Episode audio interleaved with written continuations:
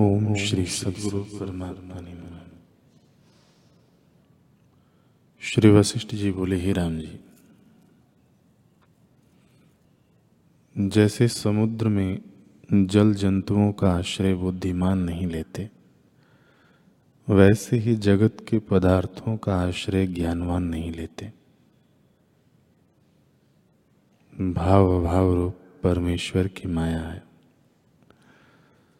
संसार की रचना स्वप्न की तरह है।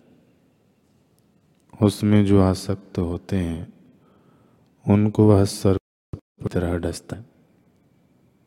धन, बांधव और जगत वास्तव में मिथ्या ही है। अज्ञान से सत्य भाषित होते हैं। हिराम जी, जो आदि में न हो और अंत में भी न रहे पर मध्य में भाषित हो, उसको भी असत्य जानी। जैसे आकाश में फूल असत्य हैं, वैसे ही संसार रचना असत्य है। जैसे संकल्प की रचना असत्य है, जैसे गंधर्व नगर सुंदर भाषित होता है, पर भ्रांति रूप है, वैसे ही यह जगत असत्य रूप और भ्रांति मात्र है।